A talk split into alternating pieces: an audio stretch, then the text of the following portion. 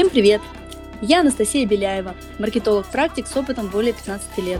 Работаю как с крупными иностранными и отечественными производителями, так и блогерами, ведущими свой бизнес в соцсетях. А я Катя Чемезова, практикующий маркетолог и СММщик. Работаю с крупными брендами и блогерами. Здесь мы рассказываем о маркетинге простым языком, делимся кейсами, идеями, затрагиваем немного психологию и хотим, чтобы как можно больше специалистов, работающих в соцсетях, получали удовольствие от работы.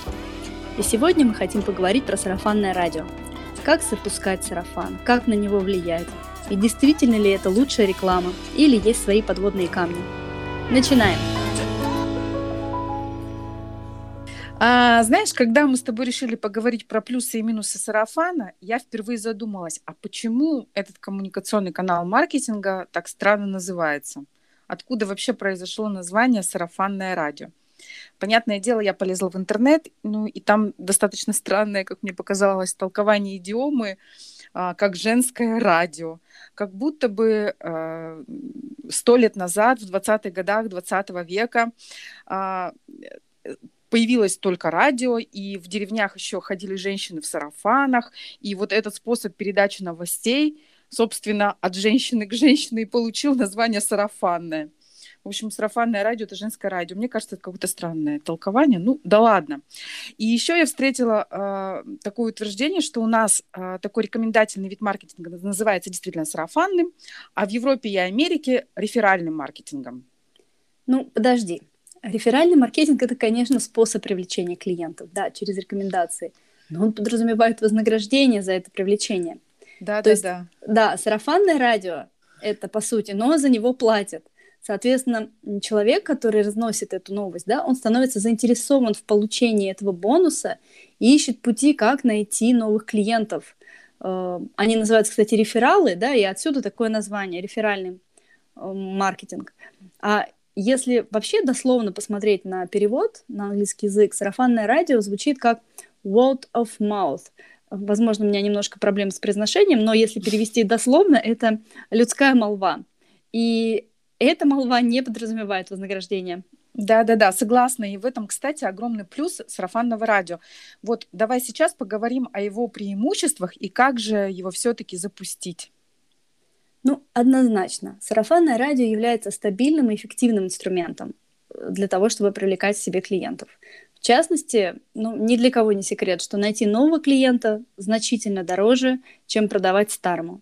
Достаточно сравнить только, сколько мы потратим на привлечение нового клиента, надо вкладываться в продвижение, новый контент создавать, запускать рекламу. То есть это все расходы, и не только денежные, но и временные.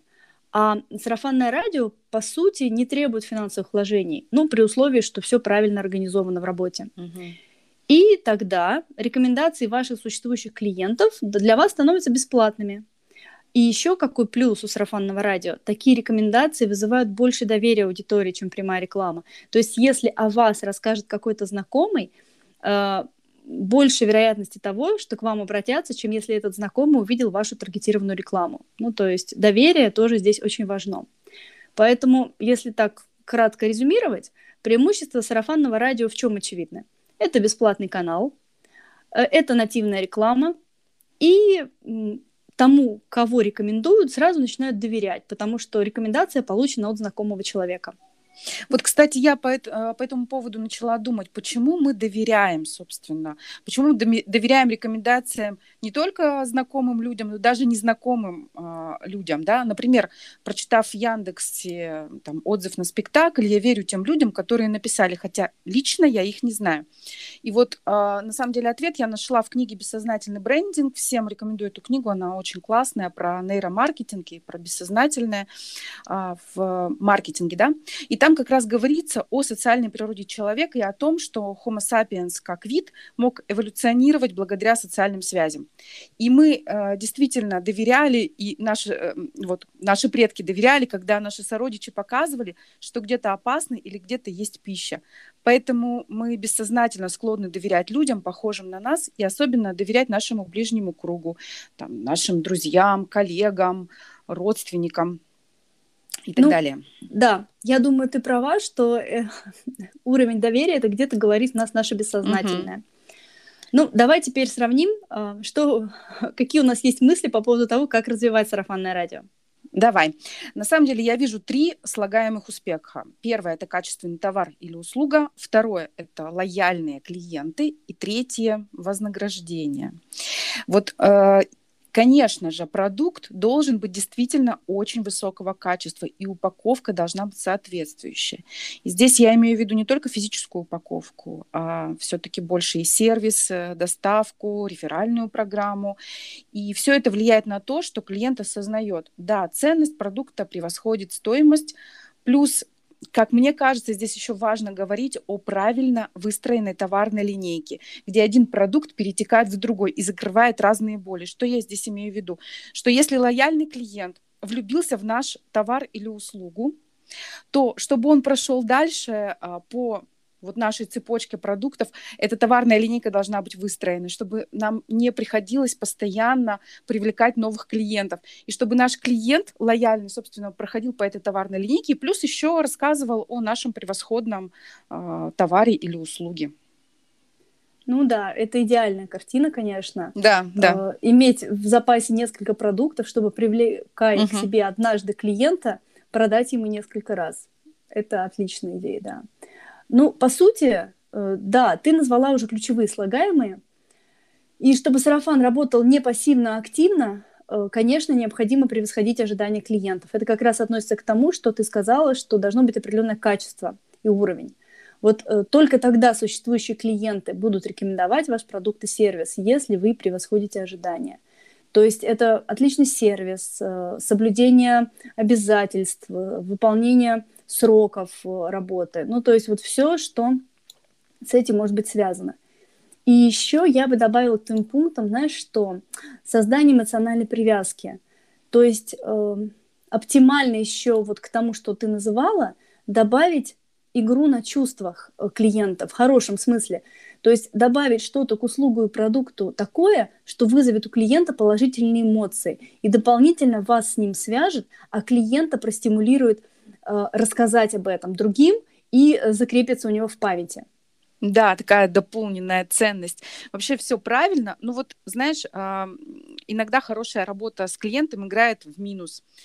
У меня был недавно разговор с одной девушкой, она массажист, и она жаловалась на то, что ее не рекомендуют клиенты, да, и говорят ей: я не рассказываю о тебе своим друзьям, потому что ты сразу же будешь недоступна по времени и поднимешь цены. Понимаешь, да? И вот в этом, как мне кажется, самый очевидный минус сарафана. Вы не можете влиять на трафик, если используете только сарафанное радио. Ну вот кто-то будет забывать рекомендовать, даже если попросишь и дашь бонус. Кто-то осознанно не рассказывает тебе, вот как как с этой девушкой-массажисткой. Ну да. Есть такой нюанс, что распространение информации через сарафан и конверсия этой информации в продаже, она непрогнозируема и неуправляема. Такое есть. И к тому же присутствует как раз то, о чем ты говоришь, это жадность клиентов. Точно, то есть жадность. Да, это точно. Они не хотят делить вас, любимого своего исполнителя, с другими. Да, то есть они переживают, что вы можете стать настолько востребованными, что у вас не будет хватать на них времени, или вы начнете повышать чек. Но тут надо отдавать себе отчет, что, конечно, не все клиенты такие. Большинство, в принципе, искренне хотят помочь своим друзьям или знакомым, и поэтому с радостью дают советы и, соответственно, порекомендуют кого-то еще там в помощь. Но что еще надо все-таки еще раз повторить, что задача не только создать сарафанное радио, но и поддерживать качество работы, чтобы новым клиентам тоже был привлекателен, так же, как и старым. Но вот здесь могу как бы для понимания и для закрепления материала, потому что информация легче воспринимается на примерах, расскажу про такой случай. Давай. Например, старшеклассник решил пойти на курсы программирования. И мама вспомнила про курсы, которые ей рассказывала какая-то коллега, где у нее занимается дочка. Отлично, сын заходит на сайт курсов, но он его как-то не впечатляет, ну, он смотрит там соцсети, да, видит какие-то типовые посты отписки, такого полно в сети, да, такие из Пинтереста фотографии классов, там какое-то расписание занятий, но что интересно, пока вот он интересуется этой темой, начал интересоваться, да, система уже его интерес считала. И все, ему начали показывать рекламу таких курсов. Естественно, в первую очередь, ну, возможно, эта компания тоже ему показывает свою рекламу, но он уже к ней заходил, смотрел, поэтому он обращает внимание на рекламу конкурентов. И вот они его догоняют этой рекламой, он видит ее классную, яркую, с счастливыми лицами, например, старшеклассников, это его цепляет. А потом какой-нибудь еще ретаргет его догонит, и там выйдет предложение с бесплатным первым занятием. Ну, я думаю, как бы тут уже продолжать бессмысленно, и так понятно, что старшеклассник, скорее всего, выберет второй вариант, а не тот курс, который ему порекомендовали. Я думаю, что 100% точно. Ну, что я могу еще добавить? Что действительно, если ты не можешь управлять сарафаном, ты, значит, работаешь в нестабильной системе, и не получается прогнозировать приток новых клиентов. И для меня вот сарафан – это такой же один из возможных каналов привлечения клиентов, как и SMM – один из каналов маркетинга, понимаешь, да, кроме SMM есть еще и пиар, например, да, и другие каналы маркетинга. Поэтому, да, на сарафане я бы далеко, ну, как бы на сарафан ставила бы ставки, но не сильно бы надеялась на него. Нет, ну, я согласна. Сарафан – это дополнение к тому, что ты имеешь. Да. Если у тебя не будет базы, ну, сарафан как бы тоже особо не поможет и не спасет ни в чем. Давай, значит, тогда, я думаю, мы основные каналы, основные способы перечислили, но я так кратенько подытожу, что сарафан помогает бесплатно привлекать новых клиентов. Это факт. Но для этого с вашей текущей аудиторией необходимо постоянно создавать и поддерживать вау-эффект. То есть превосходить их ожидания. Какие тут есть варианты? Безусловно, это высокое качество товаров, услуг, сервиса. Подкрепление этому чувству клиента. То есть добавлять что-то, что вызывает положительные эмоции. Ну, банально, ну, допустим, у вас клиент покупает дорогую услугу или товар, и вы в качестве сюрприза отправляете ему там букет цветов или корзину фруктов. И таким образом, ну, клиент еще не получил услугу, но уже получил положительные эмоции, там, некое восхищение, ему приятно. И таким образом у себя где-то на подкорке он ставит галочку, что он принял правильное решение работы с вами. А это тоже уже очень важно, потому что, ну, так мы устроены, что мы склонны постоянно искать подтверждение своим решениям. И нам важно быть уверенными, что мы сделали все правильно. Поэтому если вы помогаете своему клиенту убедиться в том, что он сделал правильное решение, это тоже очень сильная привязка к вам. Потому что сомнения у нас забирают много энергии, а уверенность дает нам спокойствие. Ну, что еще необходимо делать для поддержания сарафанного радио? Необходимо контактировать с клиентами и напоминать о себе. Потому что, ну, уже все знают, обилие информации сегодня такое, что если вы даже хорошо сделали свою работу, но потом не отсвечивайте на горизонте, ну, а вас просто забудут, потому что, ну, не до вас. Поэтому о себе напоминать стоит. Это нормально. Возможно, там периодически высылать какую-то бесплатную полезную информацию. Единственное, вот хочу здесь такой акцент сделать, что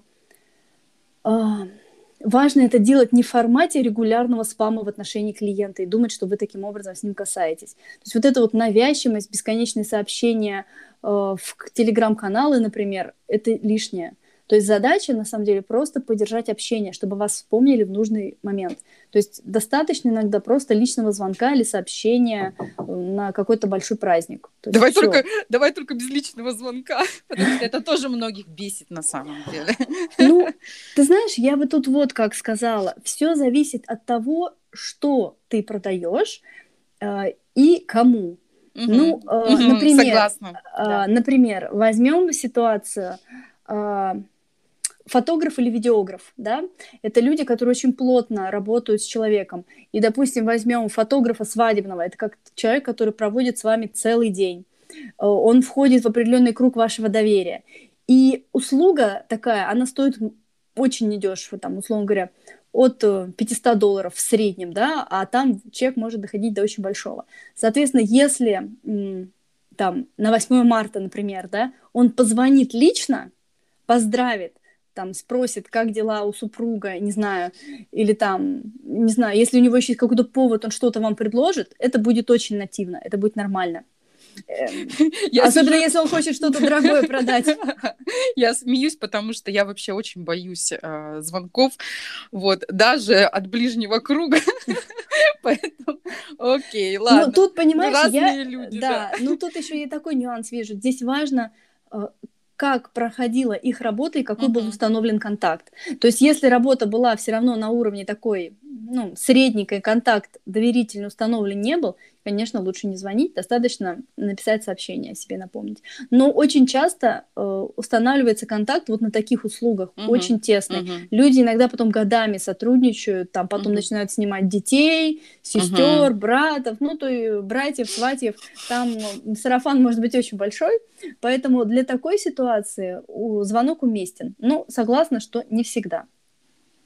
Окей, на самом деле я сейчас почему-то вспомнила про встречу офлайновую с одним блогером. Она позвала просто своих подписчиков, которые, там, не знаю, покупали ее продукты или просто читали ее посты. И я пошла на эту встречу, и мне очень понравилось. То есть я еще больше прониклась ее продуктом и вообще буду ее рекомендовать продукт всем подряд сейчас, потому что и продукт классный, и блогер потрясающий, и встреча прошла тоже вообще классно. Поэтому это тоже как один из каналов взаимодействия со своими подписчиками, вот устраивать какие-то офлайн-встречи, возможно. Не звонить лично, да, а как, там, пригласить на чашечку кофе, да, или на обед. Да, ну тут, знаешь, можно даже добавить, если уж так развивать эту тему, можно вообще сделать закрытый клуб существующих клиентов и для них проводить какие-то встречи, митинги и даже говорить, что можно позвать с собой друзей. Это могут быть и онлайн-мероприятия, но таким образом они приведут целевую аудиторию к вам, потому что они приведут туда близких себе друзей, которые, ну, в общем, относятся к вашей целевой аудитории, они такие же, как ваши текущие клиенты. То есть при желании можно найти много разных вариантов и способов. Главное задаться этим вопросом. Да, согласна. Но я добавлю еще, что если все-таки вы накосячите, то сарафанное радио тоже сработает, но в этот раз против вас и с утроенной силой. Поэтому качество вашей работы должно быть в приоритете всегда. Так, Катя, 100%. И мне кажется, что мы сегодня прям очень подробно раскрыли тему сарафана. Наверное, вопросов не осталось, но если у кого-то остались вопросы, их всегда можно задать в комментариях, мы с радостью почитаем и ответим. А знаешь, у меня такая мысль еще возникла. В следующем выпуске давай обсудим с тобой способы улучшения конверсии. Вот совсем не сарафан, но тема очень горячая. Очень горячая тема, давай, я согласна. А мы со всеми прощаемся. Пока, пишите комментарии, подписывайтесь на нас и ставьте сердечки, мы будем очень рады.